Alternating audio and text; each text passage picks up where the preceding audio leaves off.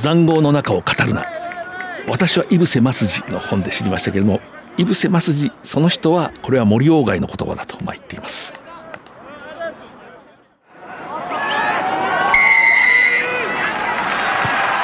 藤島大の楕円球に見る夢。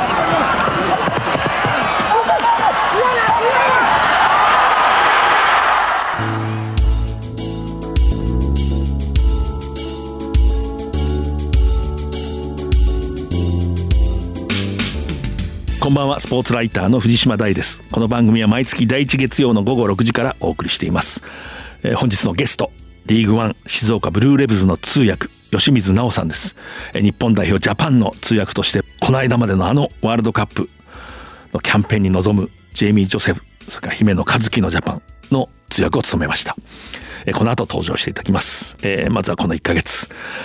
9月8日に始まったワールドカップのフランス大会。日本代表はプール戦を2勝2敗で終えて2019年日本大会に続くベスト8進出は逃しました。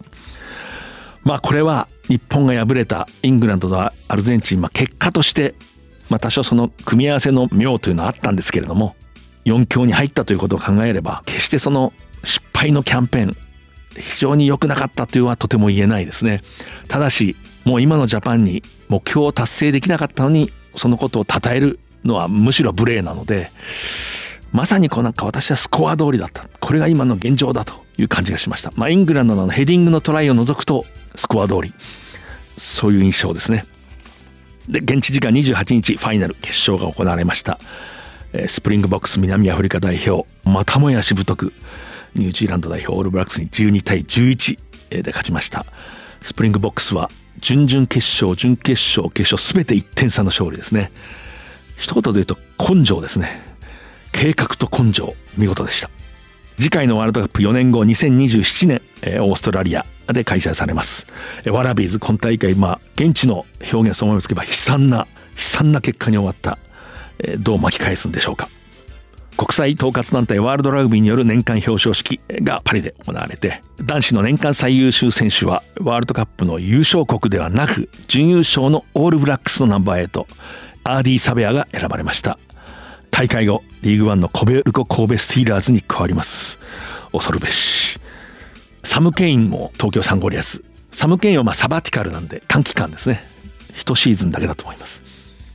日本代表桜15の南アフリカ遠征新設された女子15人制の国際大会 WXV の2部の第2戦サモアに勝利をしました。大会を1勝2敗で終えています。藤島大の楕円球に見る夢。この番組はラグビー女子日本代表を応援する西南商事。日本代表を応援する SMBC の提供でお送りします。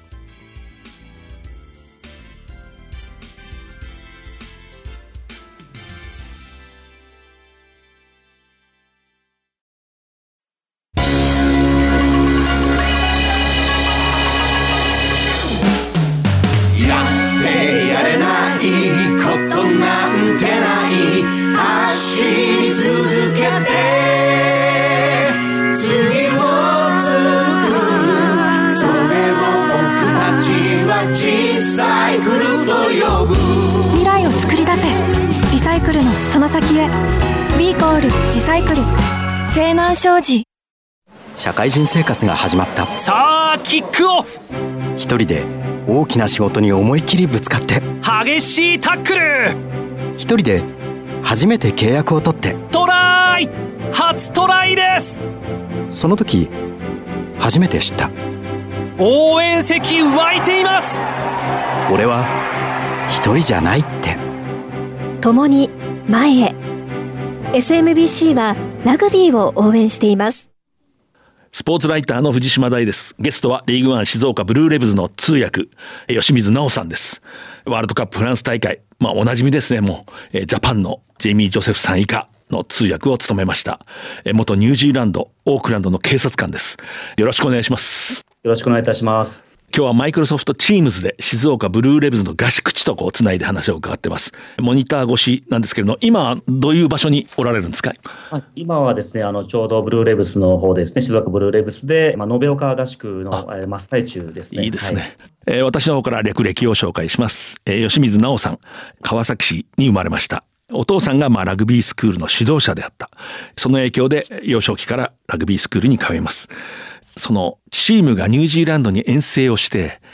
まあ、両親がニュージーランドに惚れ込んでしまって、移住を決意するんですね。で、それに備えて、吉水直さんとそのお兄さん、先に留学をします、ニュージーランドへ。で、その現地の高校、ケルストンボーイズという、まあ、ラグビーの非常に強い学校ですね。いや、地元のクラブにこう入ります。ポジションはバックスでしたね。で、高校卒業後、家業の自動車修理工場で約10年働きます。で、30歳を前に公募を見て、いわゆる日本人警官という枠で警察にこう入ります。で、オークランドの警察署に勤務しました。2014年から6年間トップリーグのサントリー、東京サンゴリアスの通訳を務めて、2020年からジャパン日本代表の通訳を担当します。で、この2023から24シーズン、静岡ブルーレイブズの通訳になりました。で、まあ、吉水さんのキャリア興味深くて、あの、クライストチャーチのあの地震の話、ももちろんなんですけど、そういう話も後で伺いますけど、まず、この間のワールドカップの話、まあ、リスナーの方も興味があると思うので、聞いていきます。あの、アルゼンチンに敗れて、はい、私はなんかこう、スコア通り、こう、実力がこう出たっていうような感じがしたんですけどもね、つまりジャパンもすべきことはしたと。で、そこで起こるいくつかのことで、試合が傾いて、しかし相手も結果としてはベスト4だったんで、そういういろいろあるんですけど、とにかくあの夜、まあ終わって、このジェイミー・ジョセフさんのまあ長い旅のジャパンの終わってあの夜、まあ、ああいう時通訳の方ってのはどこにブロックに参加するんですか？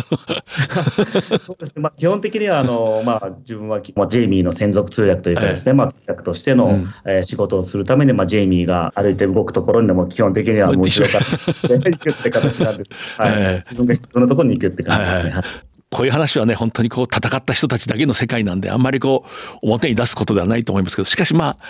あの夜、例えばジェイミーさんはどういうこう心境だったんですかね？そうですね、まあ、チームとして本当に悔しい結果になったっていうのは、もう本当にみんなあのそれを受け止めるというか、ですねもうすごく悔しい気持ちだったと思いますし、もちろん選手、やってた選手たち、本当頑張ってきたっていうのもありますし、もちろんスタッフももちろん100%以上出して頑張ってきたので、もちろん最初はすごくこうがっかりした部分があったんですけど、でもなんか僕のまあ個人的な意見というか、まあ、すごくこのチームがもう終わりなんだっていう、うん、そこのなんか寂しさというか、うん、もうこのチームで一緒にいられないんだっていう気持ちが僕はすごくあって、うん、もちろんジェイミーともそうですし、スタッフ、選手たちとのこの長い年月ずっと一緒にやってきたあの仲間ですね、といられないんだっていう気持ちが僕は最初にあのパッて出てきて、まあ、それは他の人はどう思ったかわからないですけど、まあ、僕のはもう本当すぐにそれを感じました。ああいう夜って負けて悔しい。試合の話するんですかね、あの監督なんか、ヘッドコーチっていうのは、今日こうだったとか。そ。そこまで具体的な話というか、もう本当にそれに対してレビューっていうのはないんですけど、うん、そこでラグビーの話っていうよりも、みんなでもうあのやりきったっていうところで、ですね、うん、みんなでその時間を過ごすっていうことだったというふうに思います。はい。普通にもう日常会話というかですね、まあ、終わったということで、まあ、みんなで、あの、本当みんな頑張ってきたよねっていうような感じだったというふうに思ってます。うん、まあ、考えてみると、あの、ジェイミー・ジョセフさんのジャパン、まあ、最後姫野和樹のジャパンでもありましたけれども、はい、初めてもうレビューしなくていい夜ですよね。そのつまり、つまり次の試合に備えなくていい。次に備えなくていい。最初の こう最初で最後というんですかね。あの夜だったんではないかなと思うんですよね。あの後もあのみんなでホテルに、まあ、戻ってきてからですね、まあ、打ち上げというか、みんなであのご飯食べたりとか、一緒の、えー、チームルームでですね、みんなで話し合ったりとか、みんなで一緒に過ごしたっていうのは、あのすごくあの今でも覚えてます。はい吉水さんはこう、まあ、初めてワールドカップの本当にこう自分が戦うんだという立場でこう入られて、はい、今回のこうジャパンのキャンペーンあのワールドカップのこう、はい、通訳の目から見てジェイミーさんの横にいる人から見てどうでしたかジャパンは？最初なんかこのワールドカップがまあ、今年になってからワールドカップの年なんだっていう、なんかあんまり実感、最初はなんか正直なかったんですけど、だんだんこう近づくにともうすぐだなっていうので、なんていうんですかね、そこからあっという間でしたね。あっという間に、最初長いなと思ったんですけど、正直。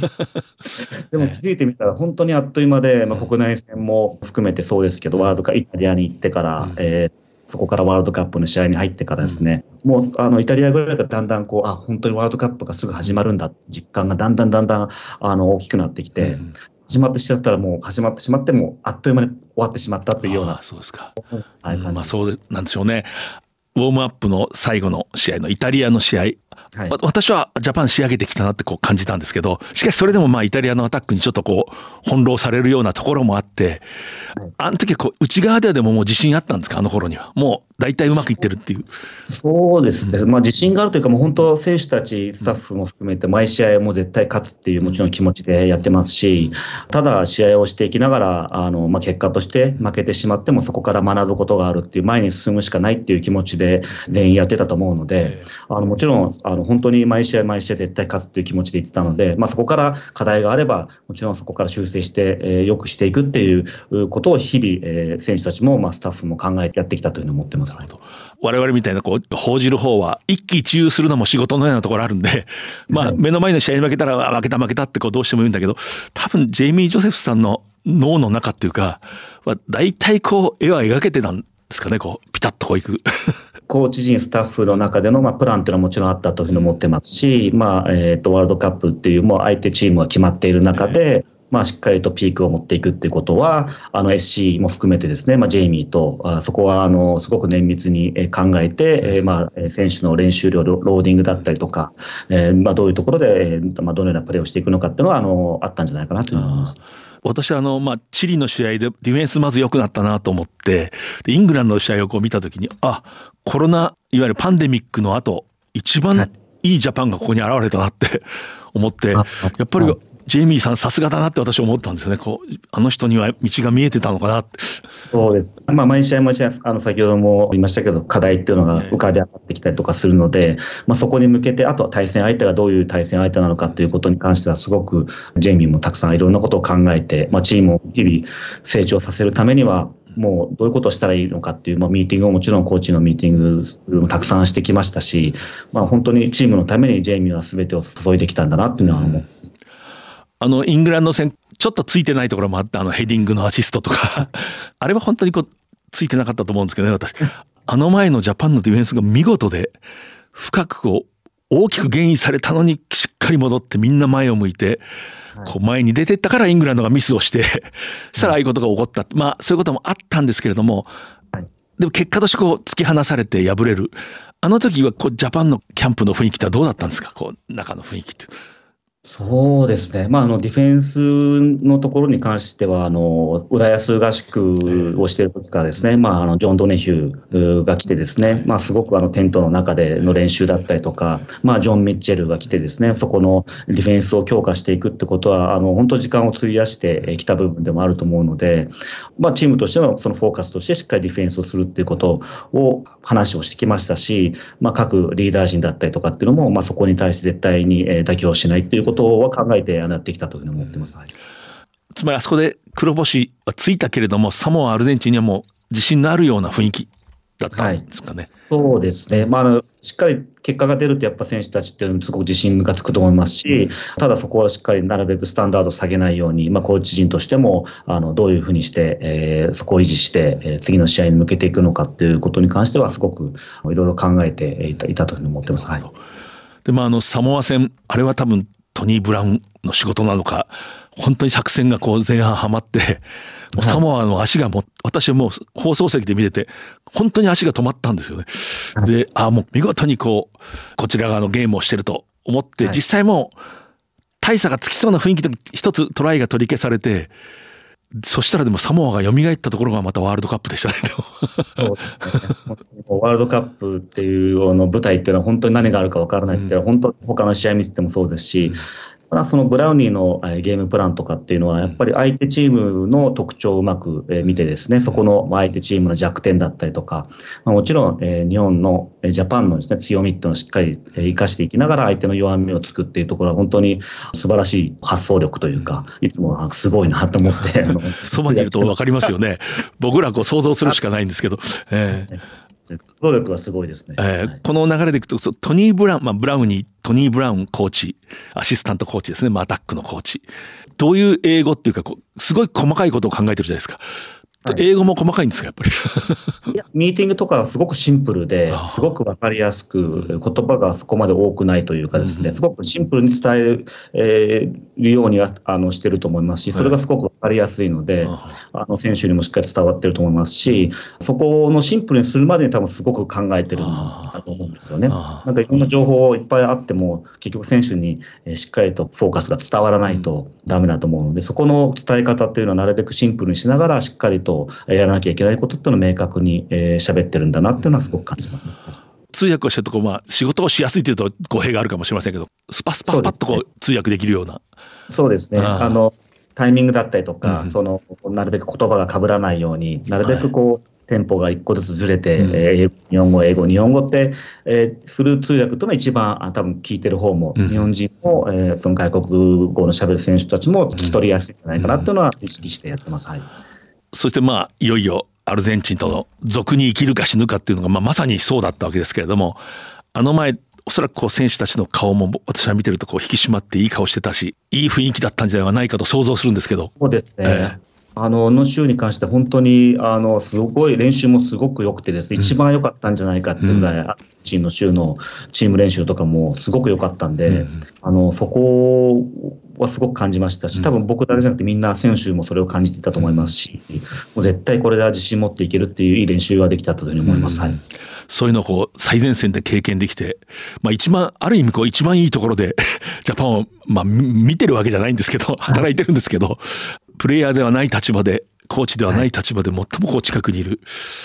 やっぱりそういう実感があったわけですね、こういい練習をしてるっていう。すごくいい練習で絶対に勝てるっていう、うん、本当そういう雰囲気というか、選手たちの、もう明るかったですし、うん、もうワールドカップの舞台でもうすごい全部をしっかり出しながら、うん、あの本当選手たちは自信があったんじゃないかなと思います。本当にチームっていい勝負できる時ってこう直前になるとこうむしろ軽くなってきて、すべきことを全部し終わって、ふっとこう軽くなるような、ああいう雰囲気ですか？そうですね、もうすごくあの見ていて、その雰囲気がすごく良かったです、チームの。はいジャパンとアルゼンチンのゲームというのは地元のメディアもこう非常にこうゲームとして素晴らしかったっていう評価があって、はい、お互いにエネルギーとスキルを特徴を発揮したスペクタクルだったと。はい、そうですね、はい、えー、通訳をするということについて伺いたいんですけれども、はい、長谷川新コーチがあのスクラムのディテールを語りますよね。はい、あれもおそらく通訳されたことあると思うんですけど、はい、あれは例えば海外から入ってきた選手にこう、ものすごい細かい独特の言語というか、用語を使う。ああいうのはどうするんですか？あれはもう、あの、シンさんとめちゃくちゃもうもちろんコミュニケーションたくさん取るんですけど、うん、で、こういうことですよねっていうのを何回も確認してですね、シンさんが伝えたいことはこういうことですよねっていうのを自分の中でしっかりとインプットして、で、できる限りそれに忠実な伝え方をしていかなきゃいけない。まあ、本当にディテール細かいので、そこは絶対間違ってはいけないし、ちゃんと伝えなきゃいけないってことで、そこはあの、まあ、シンさんとコミュニケーションを取りながら、日々やってました。はい。例えば最初は海外から入ってきて、海外で育った選手が日本のあの長谷川新流の細かいスクラムを習って最初ちょっとこう疑問に思ったり戸惑うような瞬間が仮にあってだんだん納得していくようなプロセスを見たかったなと思うんですけど、そういうことありましたやっぱり。基本的に、まあでも何人か新しい、新しく初めて入ってくる選手とかっていうのいましたけど、でも、シンさんすごく、なんですかね、もう1対1とかも強い選手に対してすごくやるし、その選手にしっかりと向き合ってですね、いつも常にミーティングしたりとか、逆に言ったら早くやらないと置いてかれるよぐらいな感じで、本当細かいディテールでいつもミーティングをしてるので、ジャパンに来る選手って本当にやっぱもうみんな素晴らしい選手なので、覚えも早かったりするので、だからもうすぐチームとして結構まとまってはくるんです。もちろん細かいところのあの調整みたいなのありますけど、うん、そのあの理解度というか、選手の理解度もすごいですし、うん、まあその審査の伝え方もすごく上手だなって思います、うん、なるほど。あれは英語で大変だろうなとちょっと思いました。例えばジェイミー・ジョセフが怒る時があって、あるいは怒って見せる時があって、はい、怒ったふりをするとか、本当に怒ってるとか、はい、そういう時こうトーンを変えたり、雰囲気をさして訳すんですか？そうですね。やっぱりこう、感情、僕はそこ感情を伝えるのをすごくあの意識をしてやってるんですね。やっぱりその喋ってる人の感情をしっかり伝えて、トーンだったり、声の大きさだったり、使う言葉だったりですごく大きく変わってくると思うし、そこは常に考えながら、ジェイミーが怒ったらもちろん僕も怒らなきゃいけないし、すべて行動とかもですね、まあ、動きも同じようにしたいとかっていうことはあの意識してやってます。はい、結構動きがシンクロするってなんか同じ、そういうふうにやった方がなんかそのスムーズに声が出るんですよね。僕も同じ動きをした方が、なんか、その言う言葉だったりっていうのがこうスムーズに出てくるので、まあ、気づいたらそうなってます。はい。こうジェイミーはこれについて怒ってるんだっていうのを、こう、それを体とやっぱりその同じトーンで伝えるっていうことは意識してます。はい。あとこう例えば1対1で選手にジェイミー・ジョセフが非常に大切なことをこう伝えたりする時ってあると思うんですね。こう深刻なある意味深刻な話であったりある意味非常にこう激励するような言葉であったりそれもその都度その雰囲気を見ながら当然ですけれども。うん、そうです。まあ本当ジェイミーの声の大きさだったりとか、うん、ということもすごく考えますし、まあそこの感情の部分ですね。うん、まあそれは怒るときと、まあ、逆にすごく深刻な話をして、えー、すごく静かなトーンで話すときっていうのは同じ、えー、声の大きさだったりトーンっていうので、えー、伝えしてます。はい。最も近くにいる人間として、ジェイミー・ジョセフさん、どういう人ですか？改めて。はい。日本人より日本人だと僕は思いますけど、本当に。そうですか。つまり、どういうこと？割と繊細、細かいあの、じゃ本当によくいろんなこと考えてるなっていうのすごく思います。もう頭の中どうなってんだろうっていうぐらいいろんなことを考えていて、本当はまあもちろんチームを、すべてがチームを勝つために何をしたらいいかってことを多分ずっと考えてんだろうなっていうことで、あんまり他の人が気づかないところまで気づいたりとか、じゃあ何かを気づいたときにどういうアプローチをしたらいいのかっていうことを、多分いろんなアプローチの仕方があると思うんですけど、それをすごく考えて、何が一番チームの選手、その選手にとっていいのか、選手の性格だったりとか、今のチームの状況だったりとか、一回ここでこう、きつく言って、一回こうチームをこう、ピシッとさせるべきなのかって、そのタイミングとかですね、そのミーティングのタイミングだったりとかってすごく繊細というか、そこをしっかり考えてやってるなってすごくあの思いました。ね、日本の選手はこうちょっとおとなしいとか、ある意味もじもじする、遠慮するとか、そういうことも全部分かってるわけですよね、ジェイミー・ジョス。で、その良さとは、まあ良くないところみたいな。えそうですね。日本のこの文化的に日本人はなかなか人前ではなかなか喋りづらいとか、まあ、性格のことだったりとか、なかなかグループ、大きいグループになるとあんまり若手の選手はあんまりこう手を挙げづらいとかっていう。うんそしたらそれをじゃあ解消するために何をしたらいいのかっていうことを考えたりとか、まあ、そういうのを文化の違いとかもすごく考えながら、あの、やってますね、いつも。はい。日本の選手にあまり慣れてない指導者とすごい優秀な人でも例えばニュージーランドはこうなんだからそれじゃダメだこうしなさいってこうしがちだと思うんですけどそういうこうある意味みんながいると手を挙げられない日本人の良さをうまく生かしてチームを作っていくみたいなところもあるんですか、つまり。そうですね、そういうこともあると思います。はい。なんか本当、一人一人の選手の性格だったり、あのそういうのもすごくあの理解してると思うし、まあ他のコーチに対して、えー、どういうあのことをしたらいいと思うっていう、こうあの投げかけたりだとか、うん、あの自分がこれだからこうじゃなくて、みんなの意見をしっかりとこう吸い取るというか、聞いてくれるっていう面ももちろんあるので、で、最終的にはもちろん決めるのはジェイミーですけど、うん、でみんながジェイミーに言いやすいような、他のコーチからの意見も聞いたりとかっていうのも、あの、すごくやってますね。はい。複数の選手の証言、証言というか、によると、ジェイミー・ジョセフさん、練習の時、グラウンドではやっぱ厳しいし、あの、非常に鋭く、まあ、ある意味叱られたりすることもあるけど、こう、割と、フィールド離れると任せてくれるようなところがあると。あの、まあ、任せるというか、まあ、しっかりオンとオフのところの切り替えというかですね、うん、そこは、あの、しっかり、あの、あると思いますし、まあ、あの、本当オフの時に会った時とか、練習終わってからっていうのは本当に気さくな感じで喋ったりもできますし、ただ、オンの時はもう言うようにすごく、あの、その練習のをしっかりとやるために、あの、選手にもしっかり練習を止めて説明をして、っていうことは、あの、鋭く姿勢を持っていると思います。はい。吉水さん自身が14歳ですか？ニュージーランドに渡られて、ニュージーランド人の気質とか文化をもうかなり当然ですけど身につけていて、日本のチームにこう、どっぷりまあ、浸ってというか使って、まあ一員となって一緒に戦っていくときに、吉水さん自身が、あ、自分はやっぱりこう日本人のところがあるんだな、みたいな ことを感じることありました。ああ、なんかあんまりそこまでちょっと今パッと思い浮かばないですけど、はいはいかね、あの、お米が食べたくなる時ですか？そういうことですね。ジャパンの通訳の時、ワールドカップ例えばの前、期間中、忙しいことは十分想像つくんですけど、最も忙しい一日と言っていいですけど、どんな感じなんですか？そうですね。まあ、あの、基本的に朝ミーティングがあって、まあ、7時とかからミーティングなんですけど、朝の7時から。まあ、それの準備で大体、まあ、早く行って、まあ、朝食も食べながら食べて、まあ、6時半ぐらいにミーティングに準備をし始めて、まあ、7時から始まって、えー、まあ、その日のスケジュールだったりとか、まあ、7時から始まって、もう本当夜遅くなるとですね、まあ、結構1対1、ワンのワンのミーティングがあったりとか、まあ、コーチミーティングとかの打ち合わせだったりとかっていう、もう結構、まあ、日によって違うんですけど、まあ、長い時って、まあ、でも8時とか、まあ、9時とか、9時過ぎからミーティングやる時も、あの時とかにあるので、だからもう朝7時から長い時で本当9時とかぐらいまではあのある日が長いかなって思いますけど。そうですね。しかもこう自分で集中するだけじゃなくてコミュニケートをこうの仲立ちをするんで、ね、絶対疲れますよね、脳みそが。あのもう常にあの、あとオンコールのような感じですね、もうジェイミーからいつ何が来るか分からないそうそう そうですね。もう常にもうオンコール状態で、もういつでも仕事ができる準備はしていかなきゃいけないっていう感じ。はい、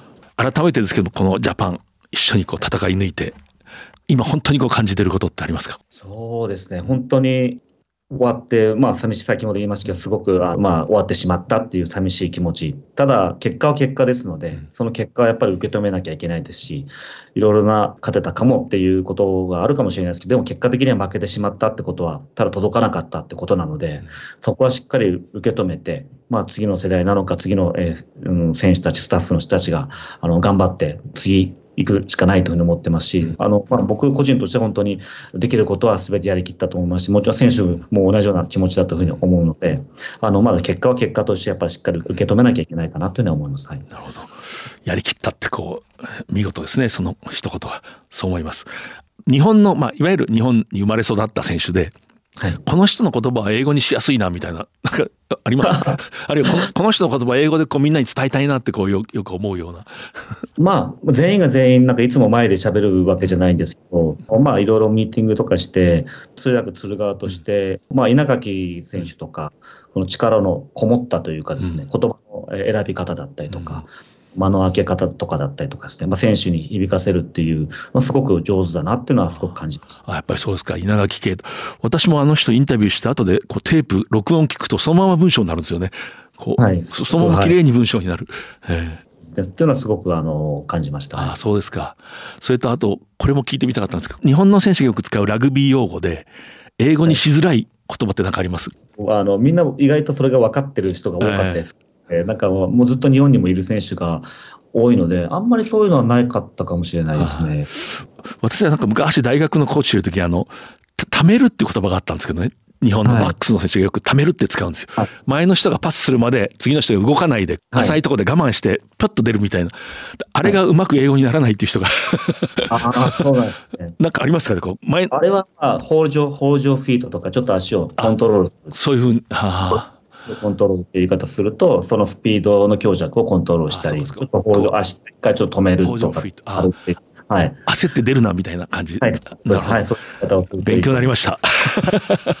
あとあのこれよく話題になるんですけどセービングっていう日本のラグビー用語があってあの、はい、転がったボールに身を投げ出してこう、取る。あれは日本でしか通じないんですよね。こう英語だとなんかそのボールをキルするキル・ザ・ボールとか、まあ、普通にダイブするとか、でボールをこう一回殺自分たち止めるとか殺すみたいな言い方をしたりとかすると思います、転がってるボールを切る、まあ、それをこうもう一回止めなきゃいけないですよね、相手も自分たちで取るとかって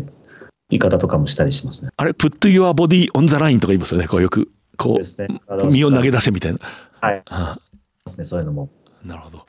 勉強になりました。ありがとうございます。えー、ここからはあのちょっとこう新しい働き場である静岡ブルーレブズ。帰国してもうすぐにもうまた活動が始まって大変だなと思うんですけれども、はい、改めて入ってみてどうですか？飛び込んでみて。そうですね、来るときはもうあの、まあ、ちょっとドキドキもありながら、新しい環境ということで、自分もあのすごくあの、まあ、楽しみにしていて、うん、でまあ、最初の合流は、まあ、延岡合宿ということで、そこからスタートだったんですけども、あの本当にもうチームの雰囲気というかですね、もうみんな本当に一生懸命、選手たちも本当にあの頑張ってるなっていう印象がもう本当に1日目から感じて、チームに来れたこと、すごくあの嬉しく思ってます。そうですか。今度藤井さんがね、こう立場を変えて、前線のコーチになって、まあ、コーチというか監督、まあ、どうですか、ご一緒に よく知ってる人だと思うんですけどそうです。あの、まあ、すごく、あの、たくさんジャパンのにいた前からですね、まあ、もともとずっと監督もされてましたし、あのそういった意味ですごくあの、まあ、頼りにしてるというかですね、まあ、本当自分の仕事しっかりと自分の仕事でやっていかなきゃいけないなっていう、なんかこう、身の引き締まる思いというか、選手たちも一生懸命だし、まあ、本当藤井さんも長く知ってますし、もちろんあの長谷川慎さんも知ってますし、なんかすごく頼もしいというかですね、本当に自分はもうちょっとくっついていくだけのような感じなんですけど、でも、あの、本当自分の仕事しっかりやっていかなきゃなって、本当にあの身があの引き締まる思いです。はいミーティングとかしても本当にいろんなアイデアを持ってますし、今後のまあブルーレブスで本当楽しみにしてもらいたいなと思います。そうですか。で、あとあの、ちょっとこうニュージーランド時代の話を最後に伺いたいんですけれども、まあ本当にその少年時代、親がニュージーランドに惚れ込んでいわば、お前先に行ってこいって 兄貴と、まあ飛び込んで、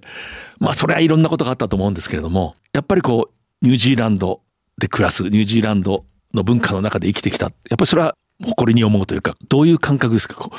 そうですね。本当にニュージーランドが人生のもう半分ぐらいですかね。もう二十何年住んでましたので、もうニュージーランドもキウイって、ジェイミーにはもう、あの、ヨシはもうキウイだねってよく言われますけど、あの、本当その、まあ、誇りというか、過ごしてきた時間っていうのは本当に自分にとっても貴重だし、ニュージーランドでよかったなと思いますし、本当にあの、このラグビーって自分が大好きなラグビーの、まあ、ラグビー王国で常にオールブラックスを試合見たりとか、そういう環境に入れたことってのはすごく、あの、自分にとっても良かったなと思います。さっきあの、ケルストンボーイズ、まあ日本でいう高校ですね。で、グラハム・ヘンリーさんで、まあかつてのオールブラックスの優勝監督ですけれども、校長先生で結構怒られたっていうちょっと証言を。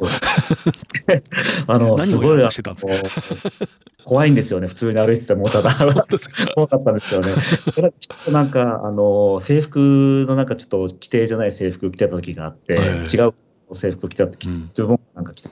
そしたらなんかこう、校長室に呼び出されて、あの、日本人でそういうズボンを履いてるの初めて見たとか言われて、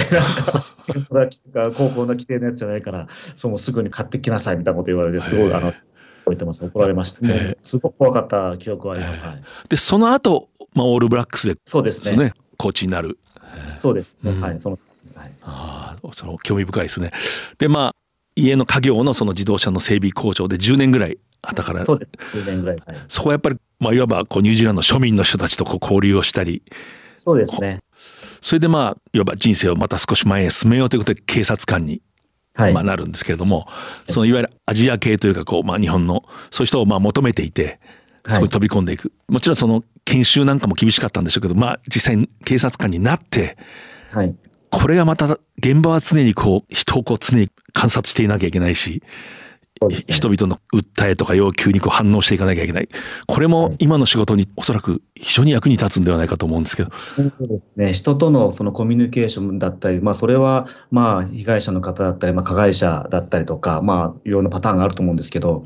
あの本当の事情聴取もそうですし、あのいろんなその、えー、人とあの人種の人だったりとか、いろんな、えー、世代だったりとか、まあもちろん警察官といえば年齢も上の人もいれば、もちろん下の若い、えー、子供だったりもたくさんいますので、まあそういう事件だったりに毎日毎日行くっていうことで、そういう人とのコミュニケーションだったりとか、やっぱこう洞察力だったり、あのそういう事件をまあしっかりとこう見極めたりとかっていうことを、まあそういういろんなことをこう見てるっていうことはすごく警察官のあの6年間でたくさんあの自分の中では勉強できたかなと思います。はい、2011年にクライストチャーチでね、あの、まあ、大きな地震があって、日本の留学されてた方なんかたくさん亡くなった。はい。はい、あの時そのウェリントンの本部からオークランドの警官なんだけどクライストチャーチに行って手伝いっていうような、まあ、はい、で、要するに日本のこう、まあ、被害者のご家族なんかの周りにをサポートするような、はい、そうですね。これもまた人生にとってこう大きな出来事じゃないですか。ね、本当自分の中ですごく大きなあの出来事で、まあ最初本当何が起こったのかわからないような、本当もうパニックなような状態で、まあ街に行ってすごいあの建物も崩れてて、もう警察の中でも本当にもう何を最初したらいいのかわからないような状況でですね、まあ、自分がその日本人の担当のあの警察官として、地震があって2日後ぐらいにはもうあの専用飛行機で、えー、クラッシャーチの方に行ってですね、もうとりあえず何も説明もなく、とりあえずあの荷物だけ持って空港に来てくれ、何時に来てくれっていう形でもう行って、でそこから着いて、で、日本人の、えー、まあ、その当時はまだあの行方不明になられている方々のご家族がこっちに向かっていると、政府専用機で向かっているので、そこから自分の、えー、担当として、まあ、説明をしたりとか、毎日の進捗情報だったりとかですね、いろんな何が起こっているのか、警察からのメッセージだったり、まあ、他の、えー、例えば、あの、救助に当たっている方々だったりとかの、まあ、どういうような状況で今あるかということを説明を、まあ、の毎日してました。はい、まあ、悲嘆に暮れている、はい、こう、あっけに取られるような辛い思いをしてる人のこうそばに行って、しかし実務をしっかりこなしていくと、これ簡単な務めじゃないような気がするんですけどね。ご家族の方で海外に来て、一番愛してる、まあ、人がですね、まあ、行方不明になっている状況は、すごくもちろん心細いと思うし、そこで日本語で僕が日本人として、警察側としてですね、あの、説明をしたり、そばに寄り添うってことをしか僕にはその当時できなかったんですね。僕が行って探しに行くことはできなかったので、ただできることは情報だったり、何が起こってるかってことを毎日、ご家族の方に説明することしかできなかったので、まあ、それをもう本当毎日、あの日々、あのそれだけをあの自分としてやろうと思って頑張ってました。そういうこう経験を今の仕事に簡単に結びつけるのはこっちが安易かもしれませんけど、そういう場を見た、そこでこう生きたっていう自分がそこで働いて生きていた。やっぱそう大きいでしょうね、こういろんな意味で。うん、本当にまあいろんな経験をさせてもらって、まあ、人とのコミュニケーションという部分では、まあ、たくさんのいろんな話をしたりとか、いろんなそのコミュニケーションのやり方っていうのは、今振り返ってみると、いろんな、えー、そういう場所でですね、あの自分として、その当時はもちろん一生懸命やってたことが、なんか何かにつながってるっていうのはすごくあるかもしれないですね。なるほど。で、まあ、あの、これはまあよく知られた話ですけど、そこでこう、応募の何かあれを見てサントリーにこう行くわけですよね。はい、あのその時にまあ6年間警察官をやってですね、あのたまたまその求人広告を見てですね、ですぐに連絡をしたら、あのまあその時もなんかラグビーってそういう仕事が通訳っていう仕事があるんだって初めて知ったんですね。うんでそこで自分の中でもなんかもう警察官の給食制度っていうのがあったので、まあ、給食願いをもうすぐ出して もうそこでも面接をして、もうなんか話がもう、パンパンパンってもうすぐ全部、すぐ決まっちゃったって感じですね。本当は人人が行くかもしれなかったような募集だったんですよね。あそうです、はい。たまたまそれを知って、こう、はい、これなら俺もっていうな。はい、なんかあの、それをこう、求人広告を出す前になんかたまたま僕の知り合いからその話を聞いて、出す前に、あの、僕がもう先出しちゃったので、それで決まっちゃったこれは人生のでも、あれですね。瞬間でしたね。違う人がいて人生が変わる瞬間。そうです、ね、あの、たまたまその情報を知ったので、よかったです。で、まあ、もともと好きなラグビー、縁があるラグビー、もともとニュージーランドに行くきっかけでもあったスポーツとの、まあ、最前線、サントリーの、ね、一流クラブ。そしてまあジャパンと、まあ良かったですね、こう月並みですけど。いや、本当にあの、でも本当にいろんなところで人生のあの転機というかですね、ああったかなと思います、今振り返ってみると。で、今、ブルーレブズでは、僕らがイメージしてる、いわゆるこう通訳の仕事、はい、まあ、一応、基本的な通訳の部分は変わらないんですけども、そこの部分はしっかりと、まあ、他の通訳の方ももちろんいますので、まあ、その役割だったりとかっていうのは多少なりとも変わってきますけども、基本的な部分というのは変わらなく、あ自分の通訳としての仕事をやってるって感じです。はい。コーチングしたくなったりしませんか？ずっと、ずっとああいう一流のコーチの横にいたら、ちょっとやってみたいなっていう。まあ、まだまだそんな、もう自分はまだ、まだレベルじゃないので、コーチじゃないので。あの、サッカーの有名なあの、モールイーニョ、ジョゼ・モールイーニョっていうあの、監督はあの、通訳をしてて、そのイングランドの監督を盗んで、イングランド人の で、あの、世界の一流のコーチになった。でも通訳の時なんか、あの、自分の意見言ってたらしいです。通訳には向かなかったって書いてありました。吉水さん、通訳で優秀だから、あれです。僕はもう常に100%しっかり通訳して、はい。あと、ジャパンの通訳として過ごした歳月の中で、忘れがたい一言、こういう言葉が忘れがたい、何か覚えてますか？ああ、なんですかね。絆ですかね。やっぱ絆いう言葉ですね、これはもうずっとジャパンが始まってからというか、まあ、ワールドカップに向けて、えー、みんなが常に使い続けた言葉ですし、まあ、実際、ワールドカップに行く前に、ジェイミーの方からですね、全員選手とスタッフにですね、あのブレスレットを渡されたんですね。そのブレスレットに、その絆っていう言葉があの刻印されていて、試合に向かうときは全員それをつけていくっていう。はい。っていう言葉がその絆っていう漢字が一言書いた。まあ、それはチームのすべてを表しているというか、言葉としてはあの自分の中でずっと残ってます。はい、あの絆っていうのはこう普通に英訳するとどういう言葉になるんですかね？絆、あの、ボンドですね。絆っていう言い方もしてたんですよ。もう日本語で絆にしてたんで。はい、はいはい、あの、英語ではそうですけど、でもみんな選手がもう絆っていう言葉を使ってたので、うん、外国人選手もみんな絆って言葉を理解して、その言葉を使い続けたので、うん、はい。もうその言葉として普通にもう、あの、成り立ってましたね。なんか、ボンドより硬いと思いたいですね。今日のゲスト、リーグワン静岡ブルーレイブズの通訳、吉水直さん、今日本当にありがとうございました。あの、キャンプ地から本当にありがとうございます。ありがとうございました。マイクロソフトチームズをつないで話を聞きました。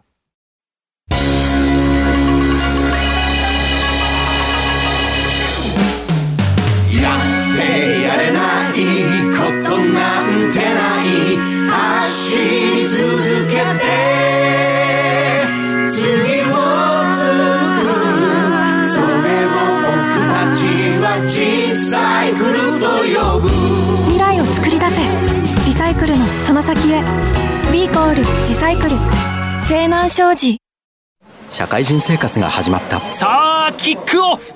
一人で大きな仕事に思い切りぶつかって。激しいタックル。一人で初めて契約を取って。トライ。初トライです。その時初めて知った。応援席湧いています。俺は一人じゃないって。共に前へ。SMBC はラグビーを応援しています。